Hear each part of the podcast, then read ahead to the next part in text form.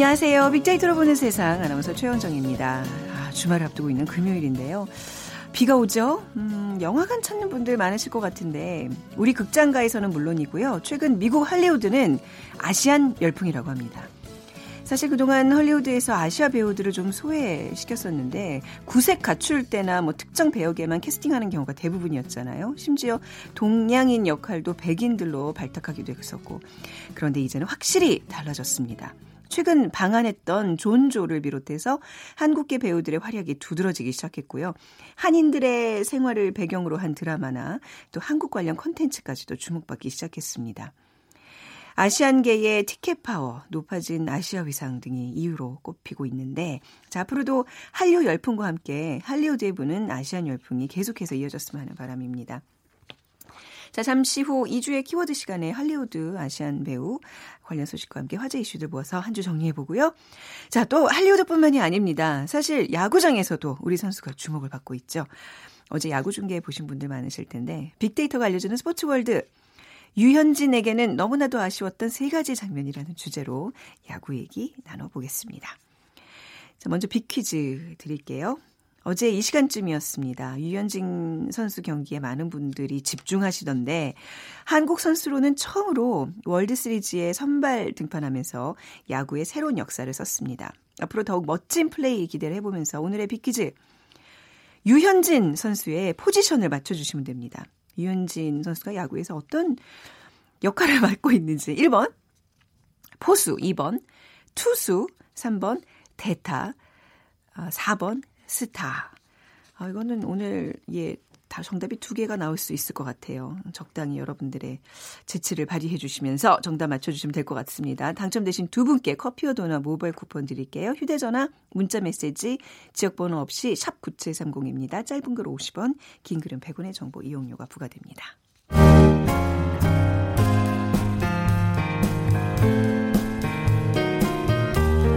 미래를 예측하는 힘. 세상을 보는 새로운 창. 빅데이터로 보는 세상.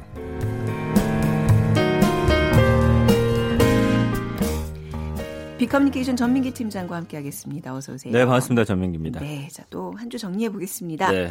어떤 키워드들이 주목을 받았나요? 네, 한 주간 뜨거웠던 국공립 유치원 관련 소식 그리고 음. 서울시 택시 요금 할리우드 아시아 배우라는 키워드 세 네. 가지 준비해 봤습니다. 네, 아 유치원 얘기가 요즘 계속 이어지고 있어요. 네. 예. 그 유치원 관련 키워드가 지난 일주일 동안 15만 1,800여 건이나 언급이 됐고요.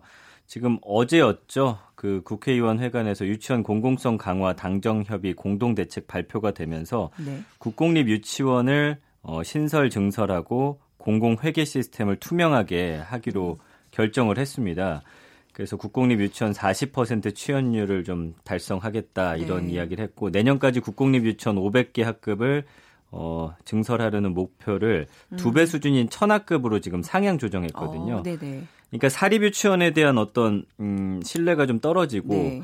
어, 사실 아이들이 안 그래도 지금 가지 못하는 경우가 많이 있어가지고 네, 네. 예, 일단은 좀 어, 이걸 늘리기로 하는 음. 방안을 좀 결정을 한 겁니다. 어쩌다가 유치원이 비리의 온상이 돼버렸는지 참 씁쓸한데 아무튼 그런 이제 사립 유치원을 국공립 유치원으로 좀 많이 대체하겠다는 거잖아요. 이제 맞습니다. 기본 얘기는. 예. 근데 그 유치원 이번에도 보니까 회계 투명성에 대한 얘기가 계속 나오던데 어떻게 결정됐나요? 맞습니다. 지금 어제 보니까 서울시 같은 경우는 사립 유치원 어, 70% 정도가 어, 비리로 적발이 됐었잖아요. 아, 예. 예, 그 내용 보면은 정말 황당할 정도로 아, 예, 본인이 음. 뭐 과속 카메라 찍힌 것까지도 네. 그걸로 돈을 내고 그런 경우가 있었기 음. 때문에 이제는 에듀파인이라고 하는 국가 회계 시스템을 적용하기로 했습니다. 네. 이게 국공립 유치원에는 원래 적용이 돼 있었는데 네. 사립에서는 본인들이 반대해가지고 적용이 안 됐었어요. 그래서 음. 이거를 이제 적용하기로 했는데 또 문제는 이게 사실은 어떻게 보면은 그냥 서류로서 내는 거기 때문에 음. 서류 조작 가능성은 또 남아 있기 때문에 철저하게 좀 어, 해야 된다라는 음. 그런 지금 여론이 나오고 있고요. 우선 이 에듀파인을 적용하고서 2020년부터 모든 유치원에 네. 어, 의무화하기로 했기 때문에 뭐 필요할 경우 운영비도 지원한다고 하니까 네. 회계 투명성만큼은 아니 아이들을 위해 쓰라고 지원해준 돈을 네. 그렇게 말도 안 되게 쓰고 있었다라는 게 정말 너무 답답합니다. 지금 이제 예. 유치원 네. 다니는 그 아이를 키우시는 부모 입장에서는 정말 어, 정말 화가 나죠. 열 받죠. 예. 예. 그리고 지금 어머니들 커뮤니티 맘카페 네. 같은 데 가면요. 어, 서울시 70%대이기 때문에 거의 웬만하면 이제 음. 내가 보내는 아이들이 걸리는 경우가 많은 거예요. 근데 그렇죠. 네. 막상 대안이 없습니다. 다른 데 보낼 곳도 없고 옮길 수도 아, 없고 그죠 그러다 보니까 그냥 답답한 마음에 네. 보내면서 약간 죄책감 갖는 부모님들의 댓글이 상당히 아, 많았어요. 그나마 그 유치원도 정말 줄 서서 몇 달 뭐 몇 년을 기다렸다 간 유치원인데 예. 이 사립 유치원의 이제 설립 기준도 좀 강화해야 될 것 같아요. 그러니까 그 동안은 유치원이 부족하다 보니까 네. 웬만하면 인가를 다 음, 내줬었거든요. 그렇죠. 그러다 보니까 지금 이런 일들이 벌어지게 됐고 네. 이래서 설립자 결격 사유를 좀 신설하고요. 유치원 원장 자격의 안전 기준을 좀 음. 강화하기로 했습니다. 그러니까 원장 자격 검정 심의도 엄격히 하기, 하기로 했고, 그러니까 네. 사실 그동안 근데 또 이게 여러 가지 꼼수가 너무 많아요. 그러니까 네. 어, 비리가 적발돼가지고 제재를 받잖아요. 그러면은 음. 원장이 물러납니다. 음, 네. 다른 사람 또 앉혀놓고서 그러니까요. 뒤에서 한단 말이죠. 네. 그러니까 이런 것들도 철저하게 이제는 어, 다 어, 걸러내야 될 것 같고요. 어쨌든 음. 이 운영위원회 역할 강화하고 부모님들이 좀 직접 참여해가지고 네. 감시할 수 있는 이런 것들을 그렇죠. 좀 제도화하기로 했으니까 좀 음.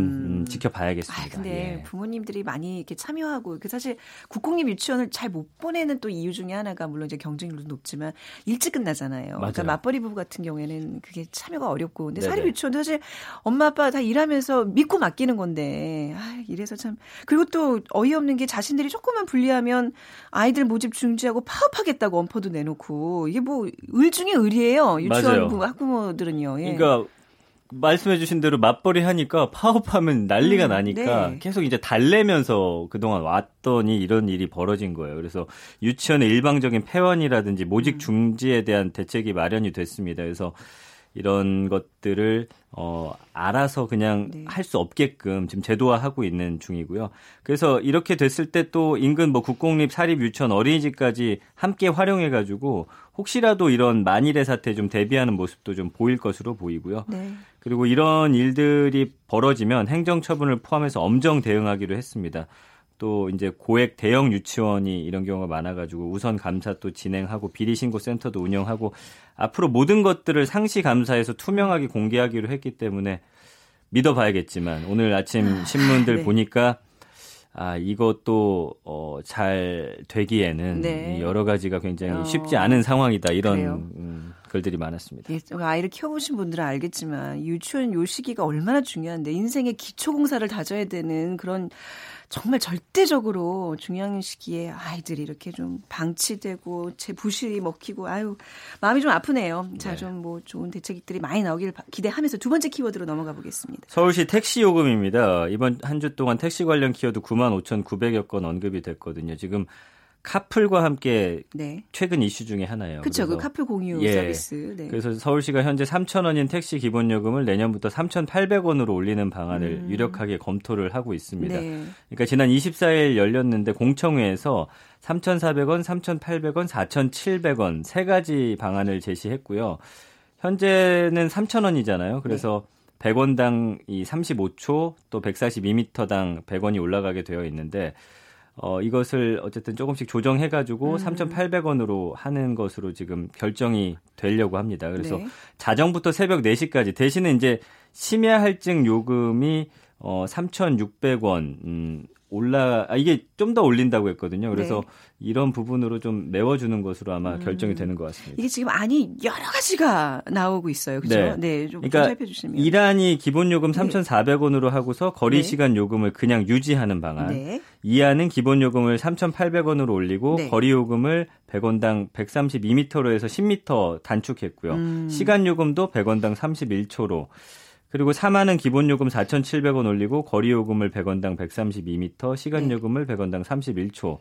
근데 이 중에는 3,800원 하는 이안이 가장 유력하고요. 네. 이란의 요금 인상률이 5.3% 수준이어서 이게 너무 얼마 안 된다는 거죠. 그래서 음, 택시기사 네. 처우 개선이 어렵기 때문에 또 4만원 인상률이 30%를 넘어서 시민 반발이 클 것으로 예상해서 이안을 아마 결정할 아, 것으로 보입니다. 이게 이제 좀 복잡하긴 한데 아무튼 시간 거리에 따라서 1, 2, 3만이 얼마큼 그 뭐 인상률이 어느 정도인지는 뭐 대충 계, 계산이 된 거죠. 그렇죠. 그 중에 예. 아무튼 어, 몇 안을 지금 2안, 2안. 2안 을 한 네, 15에서 20% 정도 어. 올라갈 것 같아요. 예. 네. 그 아까 말씀하신 것처럼 또 심의 할증 요금이 많이 올라간다고요. 5,400원 됩니다. 지금 3,600원에서 밤에 예. 타기 좀 힘들어지겠네요. 그렇죠. 그리고 시간도 12시였잖아요. 어, 네. 11시로 지금 앞당기고 아, 있거든요. 네. 그렇기 때문에 아마 밤에 타시는 분들은 꽤 음. 많이 올라간다는 걸 체감하실 네. 거예요. 근데 이제 뭐 버스나 지하철 끊기는 시간에 사실 이용하는 거라서 그쵸. 또 예. 어쨌든 이게 서울시 의회 의견을 음. 듣고서 내년 1월부터 심의를 네. 거쳐서 시행이 되기 때문에 네, 알아두시면 좋겠습니다. 예, 알겠습니다. 택시 관련 또 현안도 지금 아주 골머리를 앓고 있는 사안인데 말이죠. 자, 세 번째 키워드로 넘어가 보도록 할게요. 우리 네. 뭐 아까 오프닝에서 말씀드린 어, 할리우드에서 아시안 배우들이 뜨고 있어요. 지금 SNS에서 굉장히 화제의 키워드이자 뉴스고요. 얼마 전에 방한했던 존조 같은 네. 경우는 지금 인기가 너무나 뜨겁습니다. 음. 뭐 영상부터 해가지고 그때 찍었던 사진들이 계속 올라오고 있고요. 요즘 미국 할리우드에서 이 아시아계 배우들이 나온 영화가 굉장히 핫해졌습니다. 그러니까 미국 내 아시안 사회 영향력이 커졌기 때문이다 이런 네. 분석도 나오고 있는데 서치 같은 경우는 아예 이제 한국계 미국인인 존조가 주연으로 나와서 또그 안에서도 이제 한국인 음. 2세로 나옵니다. 그래서 네. 국내에서만 300만 명 가까운 관객 동원했고요. 존조 씨는 지난주에 전격 내한해가지고 팬들한테 감사의 마음 전하기도 했는데 네. 그 저도 이거 봤는데 음, 보셨어요? 재밌, 예, 재밌더라고요. 재밌어요? 예. 네. 또 미국에서 화제가 된 영화가 있죠. 넷플릭스에서 지금 인기가 급상승하고 있는 내가 사랑했던 모든 남자들에게 음. 여기 한국계 미국인인 제니 한 작가의 소설을 바탕으로 한 로맨틱 코미디인데 이 주인공인 라라진 역을 베트남 출신 배우인 라나 콘도르가 맡았고요. 네. 한국 요구르트 같은 한국 문화의 흔적도 곳곳에 어, 담겨 있어서 예. 눈길 끌고 있고 또 뉴요커인 레이첼 추가 남자친구의 가족을 만나려고 싱가포르에 음. 가면서 벌어지는 이야기 그린 영화고 그 다음에 이제 Crazy Rich Asian 이 영화가 지금 너무나 화제입니다. 네. 주요 출연진을 다 아시아계 배우로 어, 예. 캐스팅했어요. 그래서 지금 이 주요 배우를 다 아시아계가 맡은 건 1993년 Joy Luck Club이란 영화 이후 25년 만이고요. 세계적으로 2억 2천만 달러 이상을 벌면서 지금 속편 제작 계획까지 확정이 됐습니다. 우리나라에서는 어제 개봉을 한 영화죠. 네. 그 한류의 어떤 열풍 뭐 그런 게 약간 또 아시안의 어떤 그 문화적 위상을 끌어올리는데 역할을 하지 않았나. 우리나라가 좀 주도했다고 볼 수 있을까요? 정확합니다. 네, 예. 주도하는 데 중심에 있죠. 물론 네, 예. 중국도 그 안에 큰 역할을 네. 했지만 최근 일고 있는 이 할리우드 아시아 바람 미국 사회 내 아시아계 티켓 파워가 굉장히 커진 거거든요. 네. 그러니까 사실 우리나라가 인구가 전 세계적으로 보면 그렇게 많지 않은데도 불구하고 꼭 이런 할리우드 주요 영화 개봉하면은 꼭 오잖아요. 내한하잖아요. 그 유명한 배우들이 다 오잖아요. 예, 네. 그만큼 한국의 영화 시장이 크다라는 음. 걸또 보여주고 있는 거고요. 네. 그다음에 한류 열풍이 아시아 몇몇 나라 중 하나가 아니라 이제는 한국이라는 그 독자성 부각의 계기가 되기도 했고 음. 그다음에 그동안 이제는 영화 관련한 컨텐츠도 너무나 많이 소비됐기 때문에 네. 이제 좀 새로운 별로 다루지 않았던 스토리텔링의 블루 오션도 네. 아시아라는 그런 원인도 있고요. 어쨌든 이 아시아계 배우 열풍은 좀 반가운 소식이면서 오래 갔으면 하는 또 바람 가져봅니다. 아, 또 이 영화 시장까지 또 이렇게 이끌고 있는데 이제 이럴 때일수록 또 내실을 좀 잘 다져야 맞아요. 돼요. 예. 네, 문화 강국으로서의 면모를 좀 잘 키워 나가야 되겠습니다. 자, 예, 뭐 한 주 이렇게 세 가지 키워드로 정리를 하는 걸로 마무리할게요. 네네. 네, 비커뮤니케이션 전민기 팀장이었습니다. 감사합니다. 고맙습니다. 잠시 정보센터 헤드라인 뉴스 듣고 오겠습니다. 남북 군사당국은 오늘 오전 10시부터 판문점 북측 지역 통일각에서 9.19 군사합의서의 이행을 위한 제10차 장성급 군사회담을 진행하고 있습니다. 한국은행이 오늘 발표한 2018년 10월 소비자 동향조사 결과를 보면 이달 소비자 심리지수는 99.5로 전달보다 0.7포인트 하락했습니다. 사법농단 사태의 핵심 인물로 꼽히는 임종헌 전 법원 행정처 차장이 오늘 오전 법원의 구속영장 실질심사에 출석했습니다. 구속영장 발부 여부는 오늘 밤 늦게 또는 내일 새벽쯤 결정될 전망입니다. 슈퍼태풍 위투가 강타한 서태평양 사이판에 발이 묶인 한국인 관광객이 최소 1,700여 명인 것으로 나타났습니다. 사이판 당국이 공항 복구 작업을 시작했지만 이 작업이 언제 완료될지는 장담하지 못하는 상황입니다. 뉴욕 증시가 마이크로소프트와 트위터 등 주요 기업의 실적이 호조를 보인 데 힘입어 큰 폭으로 올랐습니다. 지금까지 헤드라인 뉴스 조진주였습니다.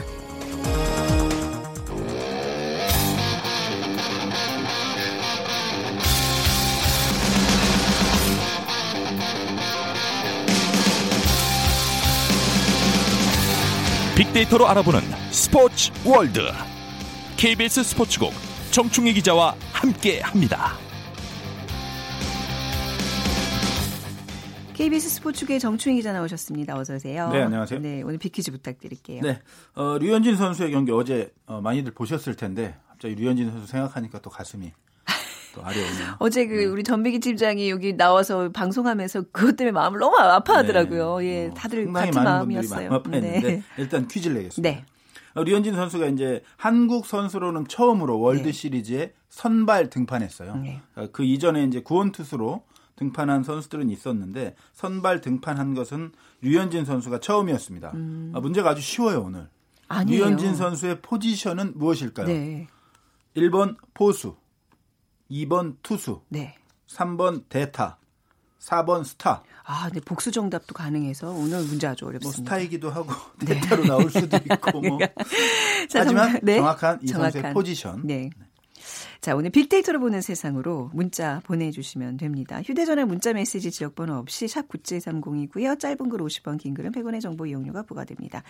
자, 오늘 주제가 유현진에게는 너무나도 아쉬웠던 세 가지 장면이라고 뽑아주셨어요. 네, 제가 뭐 선정을 해봤어요. 네. 경기를 보면서 너무 아쉬워가지고 음, 네. 세 가지 장면을 이제 뽑아봤는데 사실 어제 그 경기에 정말 관심이 많았어요. 어제 9시 9분에 시작했거든요. 네. 보스턴 홈구장 어, 페네이 파크에서 이제 경기가 시작됐는데 이 페네이 파크는 저도 개인적으로 가본 적이 있어요. 2003년도에 네.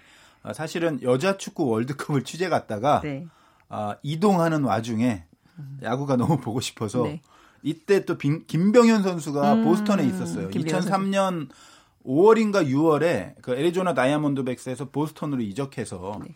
어, 그 페네이 파크 무대에서 그날 던지진 않았고 네. 몸 푸는 장면만 보고 그것만 봐도 가슴 뭉클했죠. 네, 손을 흔들면서 BK를 네. 외쳤던 축구 취재를 가서 야구를 네. 봤던 그 기억이 나는데 사실 그 당시만 해도 페네이 파크가 그 냄새가 많이 나고 냄새요? 상당히 지저분해요. 어, 솔직히 관리, 가 잘 안 됐군요. 밑에다 맥주 다 버리고 아. 막 담배꽁초 버리고 이래서 근데 네. 지금 이제 새롭게 단장하고 음. 미국도 이제 어 여러 가지 문화가 조금 바뀌고 이런 네. 것 같긴 한데 많이 깨끗해졌다고는 하는데 야구장 네. 문화가 사실 우리나라 굉장히 선진적인 거죠. 아, 깨끗하고 상당히 예, 깨끗하고 네, 뭐 매너도 뭐 좋고 미국도 네. 어, 깨끗하다고 생각하는데 제가 갔을 때는 아, 어, 왠지 더러웠어요. 왠지 지금은 네. 뭐 깨끗하다고 하는데 어찌 됐든 음, 관심이 되게 많았는데 그 어제 그 보도국 부장들 회의가 10시예요. 저는 부장이 아니라 들어가지는 않는데 네. 부장이 들어갔다 오더니 회의가 너무 어수선했다. 유현진 계속 스마트폰으로 유현진 경기를 부장들이 봐서 보도국장이 네. 짜증을 냈다는. 저희 생방송 시간에도 어수선했습니다. 네, 네. 다들 눈길은 저기 저희 뭐 라디오 스튜디오에도 이제 TV를 어쩔 수 없이 켜놓고 있는데 계속 보면서 아아 뭐 이러고 맞습니다. 있는 거예요. 네. 네. 그 정도로 많은 뜨거웠어요. 국민적인 관심이죠. 네. 예. 저희 아나운서실에서도 모두가 응원하면서 근데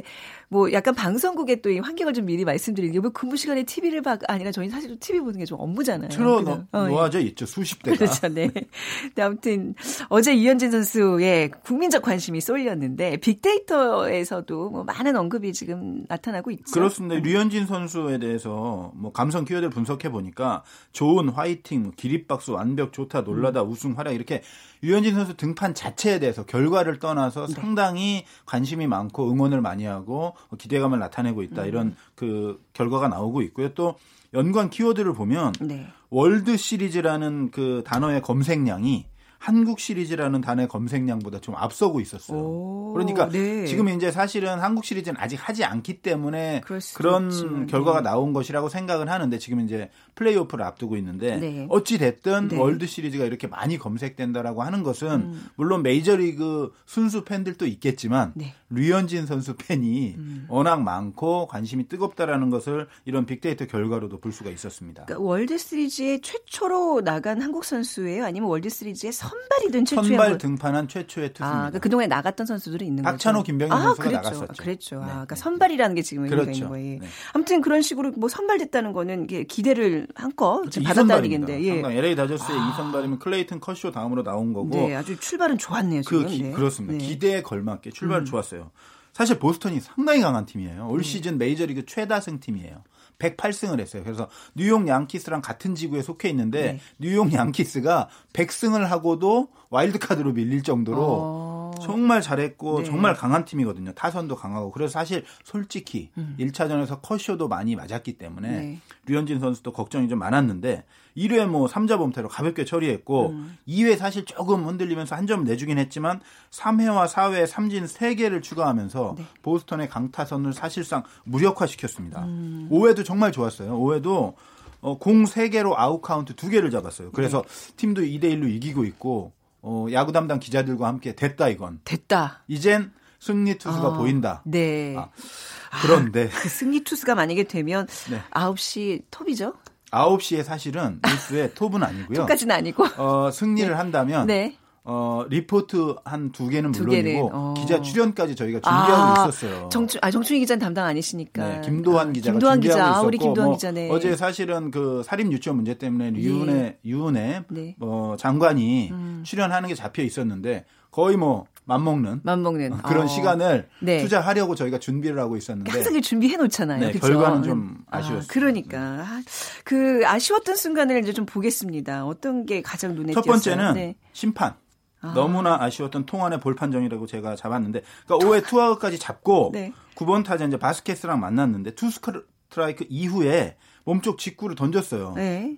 던지는 순간 저희들은 됐어. 됐어. 됐다. 왜냐? 네. 그냥 스트라이크니까 삼진이니까. 저는 게 지금 이 설명 들으면서 마치 지금 보고 네. 있는 것 같아요. 그런데 아, 네. 류현진 선수도 네. 공을 딱 던지고 네. 더그아웃으로 들어가는 액션을 취했어요. 왜냐? 음. 누가 봐도 스트라이크니까. 네. 그런데 주심은 볼을 선언했어요. 아... 너무 명백한 스트라이크로 보였는데 주심의 손은 올라가지 않았고 사실 어제 커윈 댄리라는 주심이었는데 이해하기 힘든 판정이 너무 많았어요. 아, 그러니까 아... 어, 일관성이 없는 것이죠. 네. 같은 곳에 공이 들어와도 어떤 경우에는 볼이고 어떤 경우에는 스트라이크고. 그러니까 네. 주심에 따라서 스트라이크 존이 다르기 때문에 네. 우리가 스트라이크로 보여도 주심이 볼이라고 하면 볼일 수 있어요. 하지만 네. 계속 그래야 되는 거죠. 그 음. 그 공은 계속 볼이어야 되는 건데 왔다 갔다 한다는 거죠. 사실 아, 이 상대 선발 프라이스였는데 프라이스는 더 억울한 공이 한 세 개 있었어요. 음. 그러니까 두 투수 모두에게 너무나 심리적인 충격을 많이 안겨준 그런 심판이었고 사실 그렇게 그런 순간 판정이 자꾸 나오면 막 심적으로 흔들려요. 그렇죠? 어쩔 수 없이 흔들리기도 하고 네. 정말 투수에게는 치명적이에요. 아. 공 하나가. 아. 그래서 그 공 하나를 잡아주지 않음으로 인해서 어찌됐든 네.